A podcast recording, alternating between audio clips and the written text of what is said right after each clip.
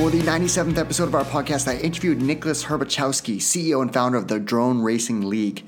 Let's face it, the world of sports is changing. Consumers are looking for options outside of the traditional sports categories like baseball, football, basketball, and hockey. This evolution started to take place several years ago when extreme sports started to come into the fold, and now esports has tremendous momentum with a rapidly growing audience. Now, drone racing is also on the rise and is a sport that has a history dating back to 2010. It features a high energy racing competition that reminds me of the pod racers from Star Wars Episode 1 meets Formula One racing because it's actually taking place in the real physical world. Drone Racing League is the global professional racing circuit for elite pilots that fly drones at 90 plus miles per hour. Nicholas has a massive vision for the future of this sport, and you'll be able to catch the fourth season this year on NBC, Twitter, and other outlets. In this episode of our podcast, we cover lots of great topics, like Nicholas's background and how his experience led him down the path of starting this new sports league, a deep dive into the history of drone racing and how the Drone Racing League got started, lots of details on how this sports meets tech company operates, how he got investors, broadcasters, and sponsors involved, his thoughts on the future of sports and entertainment, advice for founders on building a consumer brand, plus a lot more. Okay, quick side note the tech industry in New York is thriving and the competition for talent is fierce. If you are hiring, you might want to consider adding a BizPage subscription on VentureFizz. It is an employment branding and hiring solution that helps keep your company stay at the forefront of the New York tech industry. A subscription includes an employment branding page, unlimited postings to our job board, access to our exclusive content series, and so much more. Send an email to info at venturefizz.com to learn the additional details. All right, without further ado, here's my interview with Nicholas. Nicholas, thanks so much for joining us. Yeah, thanks for having me. So I'm excited to talk to you. Um, what you're doing is really fascinating. Uh, you know, so drones are cool, but actually drone racing is even way more cool. So, uh, so I'm excited to talk to you about uh, what you're creating here, which is a whole new form of entertainment, uh, you know, sports, and the whole world of sports is evolving into these new generation of, um, of athletic tournaments and, and whatnot. So, uh, but before we get into that, why don't we talk about your background? So take us kind of, you know, going way back. Where'd you grow up? What were you like as a kid? All those. Yeah. Uh, so I grew up in uh, the suburbs of Boston, so just outside the city. Um, Where, which suburb? Wellesley. Wellesley. Awesome. Yeah. Yeah. So I grew in Wellesley and uh, sort of a, a, you know, Boston native and um, had a lot of family in the area, so it was great. And uh, went to high school there, uh, and then went to college there. So I didn't I didn't stray far uh, from Boston, uh, and I loved growing up there.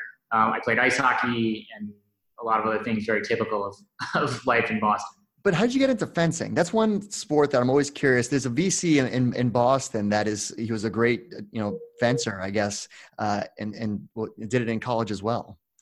Yeah, I, I started fencing in college. Um, I got to college and uh, I met a couple fencers, and I had been an ice hockey goalie before. So there are actually some similar skills and overlap in terms of hand-eye coordination and reflex and stuff. And just, I just thought it was a really cool sport. Um, and I met some people doing it, and it was a sport you could try out for. Um, so I went out for the team and I made it um, and started fencing. And it's just, a, it's an incredible sport. It's a beautiful sport. It's a really fast sport.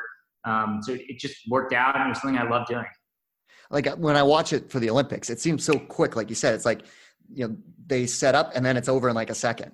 yeah, no, totally. It's a super fast sport, and I I fence saber, which is the even the fastest of the weapons. You really just go in there. Um, but it's crazy. Like the more you do it, the slower it seems to go. It's mm-hmm. it's bizarre. You really get that like time dilation effect where it just like slows down and you start seeing what people are doing with their hands and with their feet.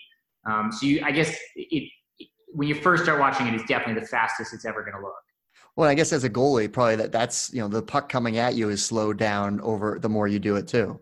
Yeah, and it's similar in the in, in to being an ice hockey goalie in that a lot of uh, the way you get to where the puck is going to be is by sort of predicting a little bit. You see how people are winding up for a shot. You see how they're moving the puck, and you sort of go to where you think it's going to be. And, and fencing's the same way. That you're not trying to sort of follow the you know somebody's hands who are flying around. You're you're sort of predicting what they're going to do next which I'm going to take this analogy even a, a, step further. So that's very much of being an entrepreneur, and you're creating this whole new category, right, of going where the market will hopefully be versus where it is today. Yeah, no, definitely. That's that's part of the reality of, of my job every day. Is you know you have to think about things where no one is yet. I mean, you really have to, you know, a lot of a lot of my time in the early days of DRL was just, you know, explaining drone racing to people, explaining what I thought it could be. You know, the idea of thousands of people in an arena watching a live drone race. You know, a lot of a lot of people were like, I, I can't envision it. Like, I, uh, but you know, and then we we did it. You know, two years later, standing in London, and there's thousands of people watching a drone race, and it's like you can really bring this to life if, if you're really focused on that one goal. Yeah. Well, now, what were some of your first jobs out of out of Harvard, and then what led you down the path of you know go, going back to uh, HBS for for B school? Yeah, so I um, out of uh, undergrad, I went to Bain and Company and did consulting for three years. Um, so got a very sort of traditional consulting background, um, and then uh, at the time, Bain had this great program where at the end of three years they gave you six months to kind of go do whatever you wanted to explore. Uh, and I went to moved to LA uh, and I started a film production company with a partner. Um, I loved film in, in, high school and in college. I worked in film and special effects, and just really wanted to get into the production side of it. So we uh, filmed, it, started a company. We ended up subsequently made a couple independent features. Um, so it sort of satisfied my sort of creative film wanting to be part of the industry. Um, but during that time, I, I, got into HBS, and I decided I was going to go back and do it. Um, and and went to business school. And it just made a lot of sense to me. I think you know i loved consulting. I felt like i got an incredible skill set out of it. Um, but i also knew i had these entrepreneurial leanings and business school was a good way to get that broad skill set that was going to be applicable for all the different things i need to do. And then after b school what did you do right after? So after business school i, I, uh, actually uh, helped raise money for and start a, a small company um, it was uh, 2008, so it was kind of a strange time. From mm, tough time, yeah, yeah, tough time. But but but we ended up sort of getting going, grew that company, ended up selling it after 18 months, and then uh, joined a much larger company uh, where I ended up running corporate development. Um, got to lead us through uh, a high yield debt raise, a, a, an IPO. Uh, learned a lot about those sort of large company life stages that people go through. Got to be extremely hands on and picking underwriters and writing an S1 and all these things. So it, it gave me an appreciation. Um, I like to say in that, in that five year period, I, I kind of had to be like two guys in a room with an idea, end of the spectrum, and the like uh, IPO perspective in the same, you know, small period of time. And you've had lots of different roles too. It wasn't like you were just on this one direct path. You kind of owning different parts of organizations. Yeah, exactly. No, I, I moved around. You know, I think you know in the, in the small startup, it was sort of doing everything all at once, and then uh, once I joined the larger company, I, I was in corp dev. Um, I ran our technology team. I ended up as the CIO. That was kind of my last role. So um, yeah, really, you know, got a broad range of experiences uh, in a relatively short period of time. And then, uh, how'd you end up in a in a brand that a lot of people recognize, Tough Mudder? Yeah, I actually I actually got a phone call from Tough Mudder, um, and they were you know they were expanding their team. Um, I had wanted to move to New York. Um, I loved uh, fitness. I loved what they were doing in the mass participation space. I just thought it was an incredible brand and incredible company, and made the leap, uh, made the move up there. Um, you know, sports and. You know, obviously the film thing on the entertainment side, sports as well, kind of a passion. So it was it made a lot of sense to go into that area as well. Um, and that was another place that I held kind of a couple of different roles. Ended up sort of mostly being in charge of both our marketing and our sponsorship team for a while and that taught me a lot about sort of the business of sports and digital marketing and things that I really hadn't had any exposure to before. So um, it was an incredible learning experience while being part of a team that was building a, te- a company that was just growing like a weed and, and you know reaching millions of people around the world. Yeah, and I can see how that experience definitely parlayed into what you're doing now. So let's you know I guess fast forward to you know uh, you know what you're up to now and like uh, how did how did you come up with the idea? So, uh, so drone racing actually has been around since about 2010. Um, so the idea for drone racing, uh, a couple folks down in Australia, uh, some folks in France, all around that, that sort of 2010 time period, built these drones and put a little camera on it. And that gave them first person view. It meant that they could look at a screen or put on a pair of goggles and see what the drone saw, which meant that you could fly a complex three dimensional course. It'd be very hard to do that, what we call line of sight, which is when you're just looking at the drone. And that opened up a whole world of possibilities. And as soon as they figured this out, they started racing them.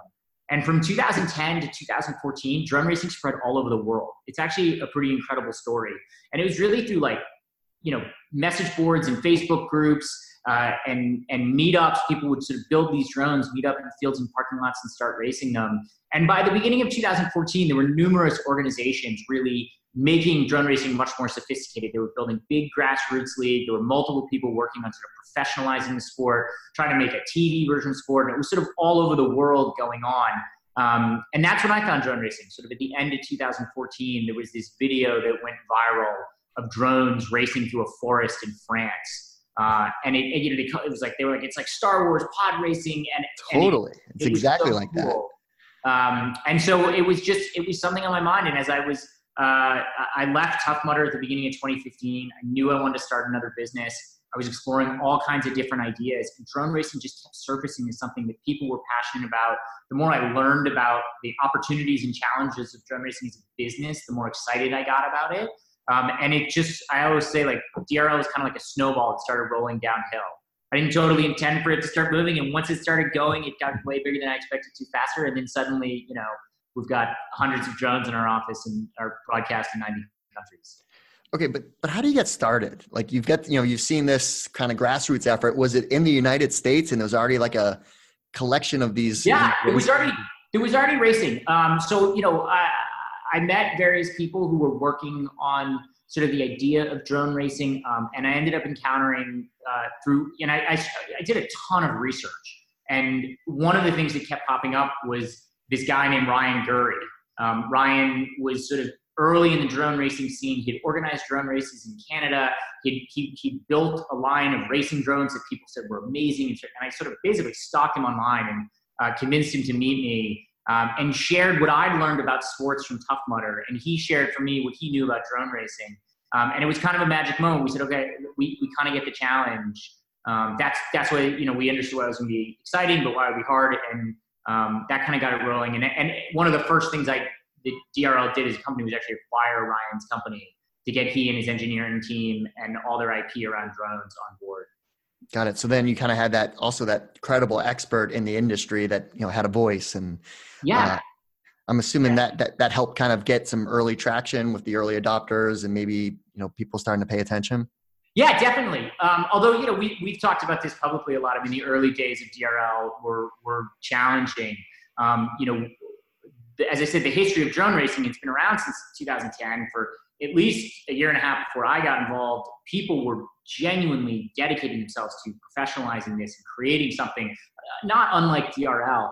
And um, we said, well, no, no, we're going to create it. We set off in the same direction everyone else did, and we uh, ran into some huge problems. Um, our first event was kind of a disaster of forms. It was something that we had big ambitions for, and then as it got closer, we realized it wasn't going to work, and we had to scale them back and scale them back, and we'd invited all these prospective sponsors and investors, and we had to sort of talk our way out of it. Um, and what we learned underlying this whole experience was that the problem with drone racing, lots of people had the vision. Star Wars had already set the expectations um, the coolness of the idea was pretty apparent from the minute. And actually, people around the world had solved a lot of different problems related to it. But there was a huge number of technical challenges that just hadn't been solved. There was a whole uh, collection of technology that really needed to be invented to facilitate the sport. And without that, no matter how big your ambition was, no matter your dreams were, you, it, you couldn't bring it to life. It would never look like what you imagined in your mind or Star Wars if you didn't have uh, a lot of technology that you know by the end of 2015 we realized just didn't exist. And, and that's what i realized the more i was poking into your business i was i realized you're ultimately building a tech company. I mean yeah. there's hardware software um, you know the race courses i mean i mean the complexity of what you're putting on is is extraordinary. Yeah it's it's challenging you know we we joke sometimes drl is really at its core we're a technology company because about half our team are engineers we spend a lot of our time thinking about just like raw technology development. And then we take that technology company, we wrap it in a media company because we produce all this media content for TV. And then we wrap that in a sports league. Um, and that's what everyone sees from the outside is a sports league. But underneath it, um, what powers us is our technology uh, and the innovations we've had on media and tech is the core of what we do. We couldn't do it without it. That's and it's you know we uh, we sometimes get asked like, well, why, why, did DRL sort of become the dominant name in the space, and why are you into all over the world? And the, the answer is our technology, and that's one of the things that made this sport attractive. Um, you know, and, and as a as a would be entrepreneur thinking about my different ideas, one of the things that appealed about DRL was that there were genuine technology barriers to entry. Um, I would say that the best and the worst moment of my experience at DRL is when we kind of slammed into a wall because our tech failed. It was painful in the moment, but knowing how hard it was, knowing the opportunity to create novel tech, to patent that technology, to really build an IP base that would prevent anyone who just thought this was a cool idea from setting up a league, uh, really convinced me that there was a big opportunity now, how does it all work? Like, how do you, how do you decide like which drones? Like, because everyone's flying the same drones, right? So, how are those built? And then, how do you select the actual uh, competitors? So we uh, design the drones in house. Uh, we start from the ground up with a blank piece of paper and say, how do you build the ultimate uh, racing drone? Um, and in, in our case, it's really the ultimate racing drone for uh, televised drone racing, right? Drone racing can be watched by spectators in person and on TV. Um, so our drones are fast, they're high performance, they're covered in bright LED lights. They're very durable because we crash them all the time and then we need to immediately go on and do more racing. So they need something we can fix on the spot, modular design. So you're solving all these different masters of the logistics of what you're doing and the audience requirements and the race requirements and high performance. Uh, and we sort of, you know, balance all those different factors and then um, design a drone around that. And now you're heading into a, a new season soon, right? The the fourth yeah. season of DRL. Yeah. So what's I guess what's next? Like what's the what's the how does the season work? Like how does the competition all undertake over the course of a Yeah, yeah. So our, our season is is um is similar to other racing sports. It's a whole season of racing. Uh, so we bring in pilots and they um, compete across a number of events, and then there's a winner take all championship at the end, where the where the winner determines the season. But you know, uh, one of the things that makes us different than than other sort of early stage sports is so our roster of pilots is fixed. So we actually recruit uh, 18 pilots into the league. Um, and they come in through different means, and, and, those are the people who compete across the season. So they compete in our regular season races, trying to qualify their way into the championship, and then uh, trying to win it all uh, in the championship. Okay, so it's the same 18 all season long. So it must be competitive to actually get one of those slots. It is. It's it's it's hugely competitive. Um, you know, one of the ways people qualify, uh, and it's another fun thing about drone racing is we actually have a video game that will teach you how to drone race and lets you drone race against your friends. It's available on Steam. It's called the DRL Simulator. Anyone can download it. Um, it'll as they teach you how to fly, and then once a year we have a big open competition called the Swatch DRL Tryouts and it's an online competition. Everyone compete online, and then the top pilots come to a live esport event. Uh, last year was in Vegas, or this year I should say it was in Vegas. We had over 200 pilots there competing, series of competitions, and the winner gets a $75,000 contract, gets a spot in the league, and basically, you know, overnight becomes a professional athlete um, and gets to travel the world with us. It's a pretty cool experience, um, and I think for the for the folks that have won it, it's it's it's life changing. And is this something that they're committing to full time once they are like one of the 18 that like this is your full time thing? This isn't like a side hustle. Yeah, absolutely. I mean, our, our pilots are incredibly dedicated. They're practicing for hours and hours every day, both the real drones from the simulator. They're working incredibly hard. It's a hugely competitive sport. Um, people, you know, dedicate a lot of time to it. So to stay in that, I mean, truly to be in the top 20 in the world, you need to constantly be dedicated to the sport. And it was one of the things that DRL was focused on from the beginning was to create an opportunity big enough that you could really have people who could make their living doing this. I mean, I think that the Swatch pilot is a good example. You know, to have a competition that ends with a seventy-five thousand dollar contract uh, to be a pro athlete is is a big deal. Like that is a huge opportunity, and we had to build a sufficiently large ecosystem to support those kind of opportunities for the pilots. And I noticed that you're you also have an element of storytelling. Like there's the each pilot kind of has its their own narrative, so that you're kind of bringing in the fan base to learn about these people as as you know human beings. Yeah, definitely. I mean, the pilots are incredibly diverse. They come from all over the world, all kinds of different backgrounds. Some from sporting backgrounds, some from video game backgrounds. Uh, and it, it, just every one of them has a different story to tell and we try to get that out there i mean you know a lot of the question people have when they see these drones whizzing through the air so fast. Who are these pilots? Where do they come from? How did they learn how to do this? And so we get to tell all those different stories. Um, and it's a, it's a global sport, which is very cool. It's something that was really important to me. Um, you know, Tough Mudder was a global series. I, I wanted to continue in that global genre. There's drone racing all over the world. Our pilots hail from all over the world. Um, and that makes a big difference because it means that you're not telling some U.S. story. You're telling a global story about a generation that's really coming into their own as these incredible pilots. How did you get uh, investors to commit to this initially? I mean, obviously, it's a big, bold idea. It's a you know a big swing type of opportunity, yet not an, a simple one that most investors are like, yes, that's uh, you know a SaaS software company that I get the market. Yeah, so we you know it was a it was definitely a little bit of a meandering process. I got to say, you know, we had we had a big vision and a big goal, um, and I think that actually helps a lot in this space. I think you know we weren't coming in and pitching something small. We had this big ambition. Um, I think that we uh, cultivated relationships with people early on so that they could see our progress and we could you know they could believe that we were a team that was going to achieve what we were talking about.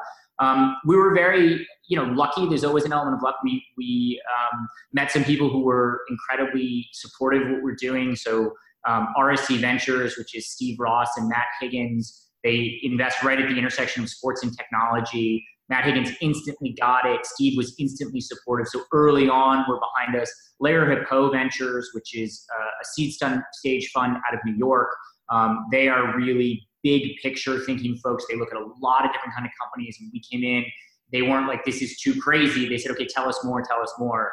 Um, so we, you know, I think there's a, New York has a good seed stage community that's open to some big ideas. We benefited a lot from the fact that, you know, by the time we were out really raising money, we could look people in the eye and say, this is, this is initially this is going to be a tech company and we're really going to be developing technology. It's easier to raise money for that than to say, a, a sports league or a sports marketing or a video production company, something like that. You've also announced some uh, some deals recently with uh, actually the broadcasting side of things with NBC and Twitter. How did those deals come about? And uh, you know, as a spectator, how you know how can I when, when, when can I check out the league? yeah, so you know, we rolling it back in in 2016, we had overcome a lot of the technical core technical challenges. We we'd done some racing and we filmed it, and we had this content. And I would say in 2015, when we first started talking to broadcasters, they were in broadcast league. People were like, I, I don't, I kind of don't get it. But by 2016, we could go in and be like, let's just watch some drone racing and put one of our races on TV. And it opened up a world of possibilities for us. Uh, and we had a lot of incredible partners willing uh, to, to join us and to put this content on TV. Um, and we had to make a really big strategic choice. And we uh, started broadcasting on ESPN, Sky Sports, you know, real premier sports networking uh, channels with huge reach and a lot of uh, authenticity and credibility. And it just gave the sport a lot of credibility from the beginning. It gave DRL a lot of credibility. Um, and it was incredible. But as we went on, one of the things we discovered was that a lot of our fans uh, don't have ESPN, right? They don't have access to that. And, and they're used to the ability to watch content on any device they want, anytime they want. Um, and we really felt this push and pull between um, the incredible experiences of being on Premier Broadcast TV and the fact that um, our fans were sort of saying, but this isn't how I watch content. Uh, and we really decided to listen to our fans. So we're really excited recently to announce a deal uh, that will broadcast us on NBC as well as Twitter.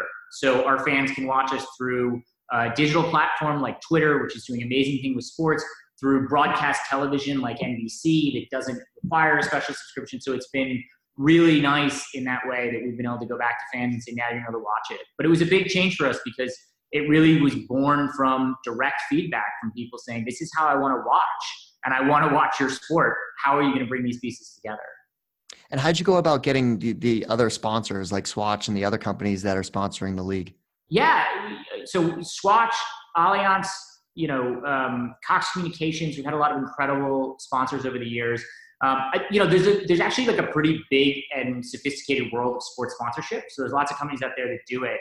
Um, and I think DRL uh, came along at a really good period of time. A lot of the brands we work with are trying to reach young, technology-centric consumers. And the truth is, uh, you know, our fans don't watch a ton of traditional sports. Um, they're sort of not as into that. And I think a lot of these brands who have been involved with uh, major sports for a long time are starting to say, how do we reach these and, and influence these young people who are who are not going to watch that? Um, and I think we also were there. Uh, you know, a lot of the challenge uh, for us was convincing people to go into something truly new. Um, but we were lucky that esports was just a couple years ahead of us. and they were really breaking down barriers. And people laughed at esports in 2014 and the idea of sports sponsorship. And by 2016, you had you know brands like Coca-Cola starting to go into it. And it made people in sports sponsorship say, hey, wait a minute, we can't just look at the tradition. We got to think about what's new. And so when we showed up, we had people saying, hey, we're looking for what's new and different. Um, and I think it's it's worked out incredibly well. I think we've been able to you know bring on incredible sponsors. We've been to, able to renew those sponsorships. We've been able to grow them because we're really reaching the fans they want, and we're reaching those fans in the way they want to be reached. Um, we think a lot about you know sports sponsorship. When people think of sports sponsorship, they tend to think of like a banner on the side of a track or something like that. And our fans hate that. Um, they're pretty vocal with us. They don't want to be advertised to. They don't want a big banner on it.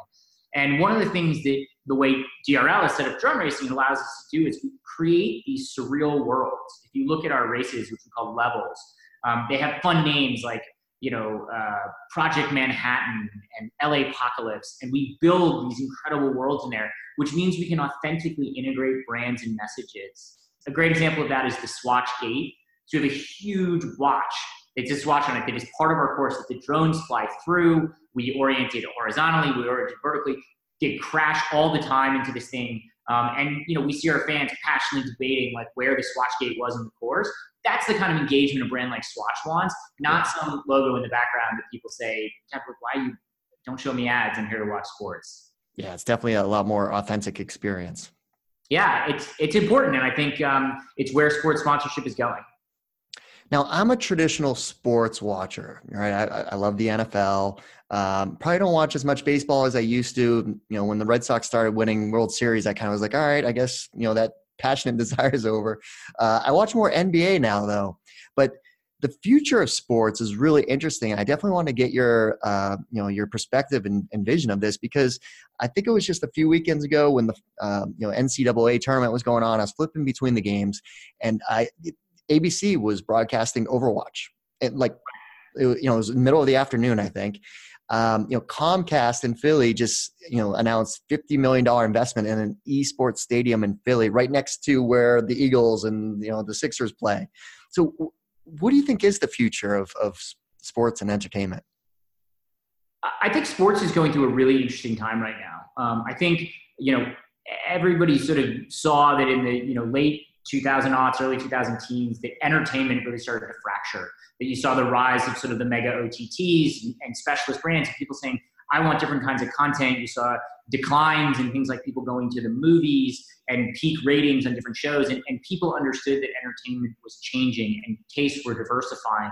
But um, sports sort of seemed immune to that. I mean, it was just couldn't get any bigger, and sports was still a central thing. And I think it's it's really started to change. I think um, that mix of other entertainment options is pulling a little bit of interest away from sports generally. I think people are want to watch sports that are relevant to their lives, and um, esports came along and was really relevant to a group of people that sort of live and breathe technology and technology innovation and gaming every day, and it gives them an incredible sport experience.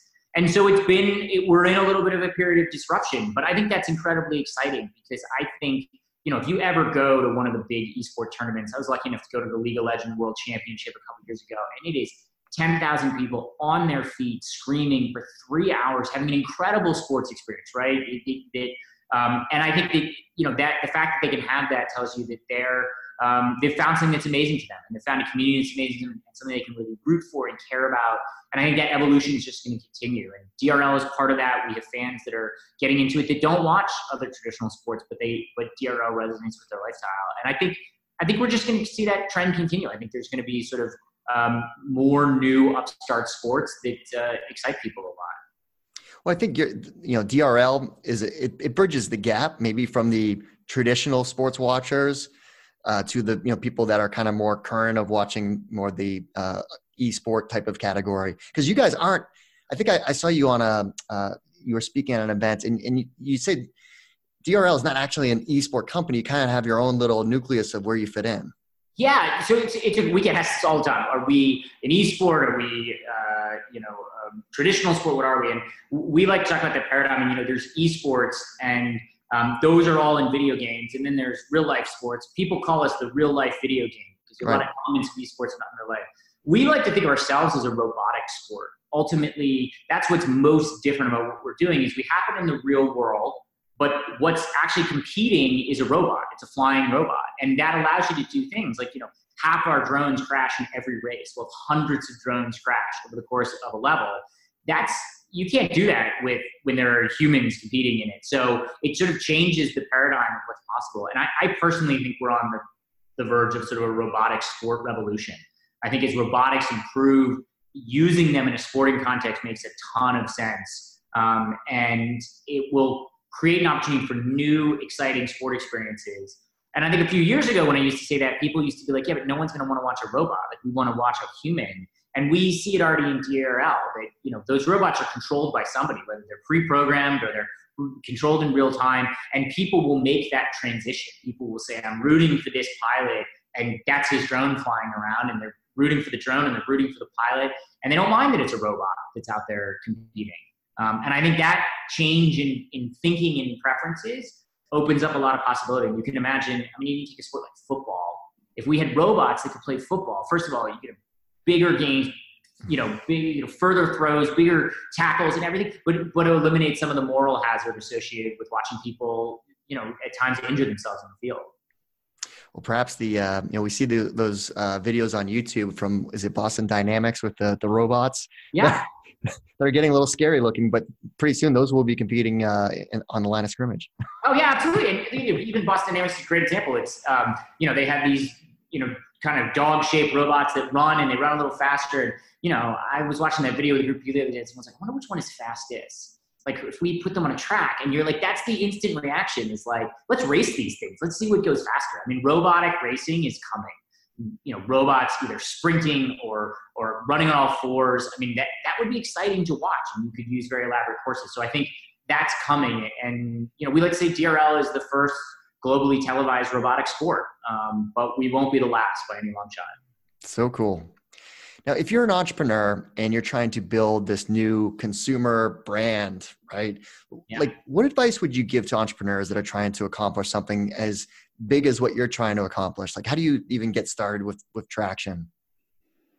Uh, that's a that's a good question. It's it's challenging. Um, I think that um, you got to break it down into small pieces. You've got to kind of know what the hurdles you need to get over. I think you know DRL is a good example that you know I started and there were a whole bunch of things I thought might be challenging about doing it, but I really had to distill that down to the couple of things that mattered. Right. In our case, it was can we create technology that works and can we film this in a way that people will understand what's going on and all the other things we thought about were sort of irrelevant if we couldn't accomplish those um, and it helped me zone in on, on what we needed to do first.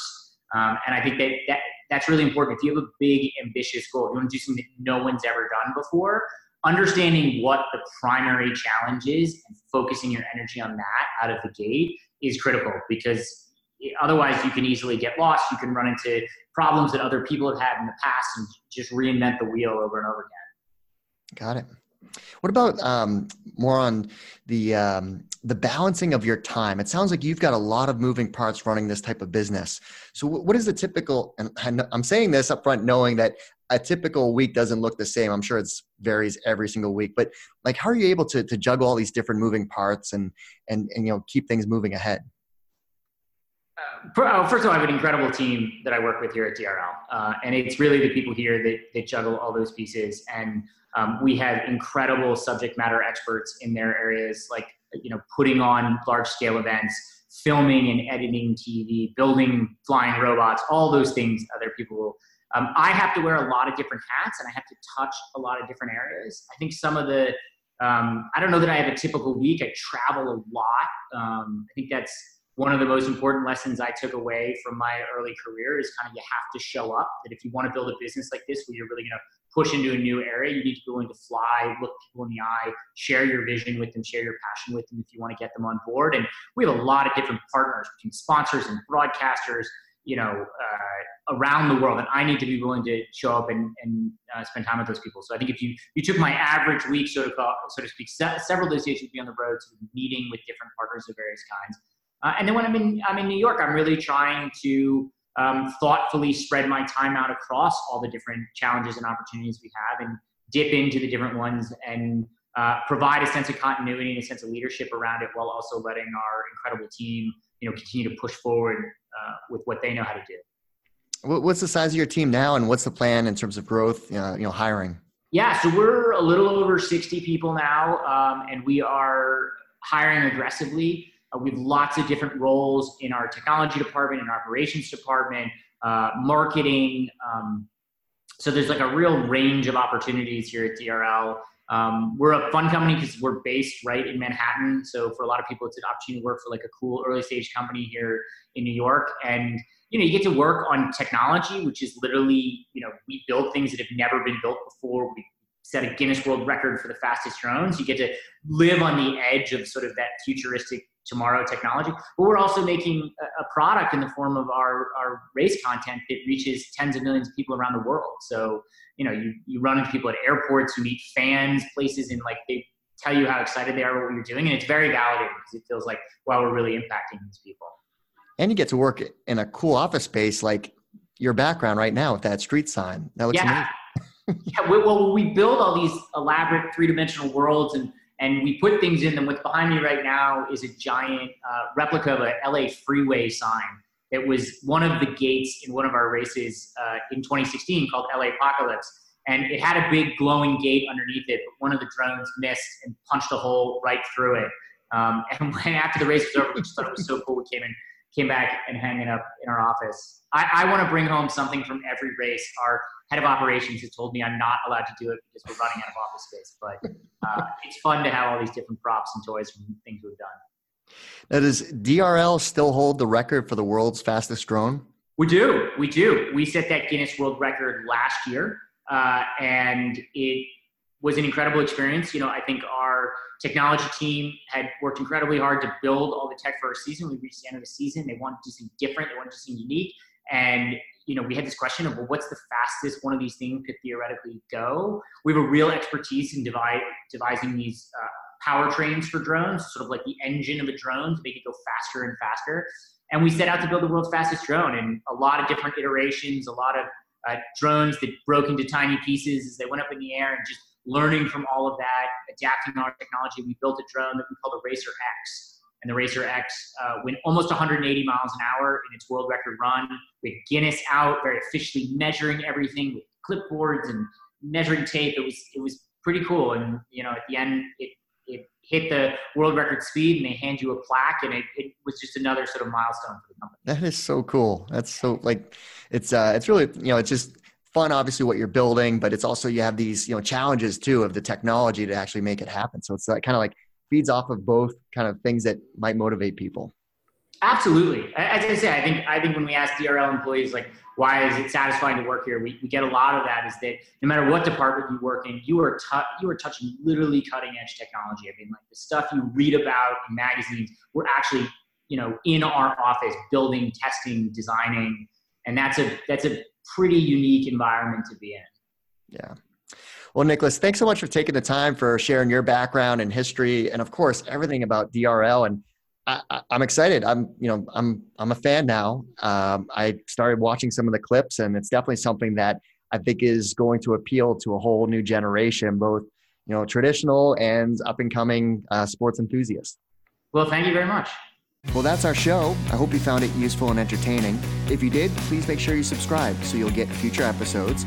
Also, please consider leaving us a five star review and share this podcast with all of your friends and colleagues in the industry. It all really helps us out. Last but not least, don't forget to visit VentureFizz.com, the most trusted source for tech and startup jobs, news, and insights. Thanks for listening, and I'll see you next time.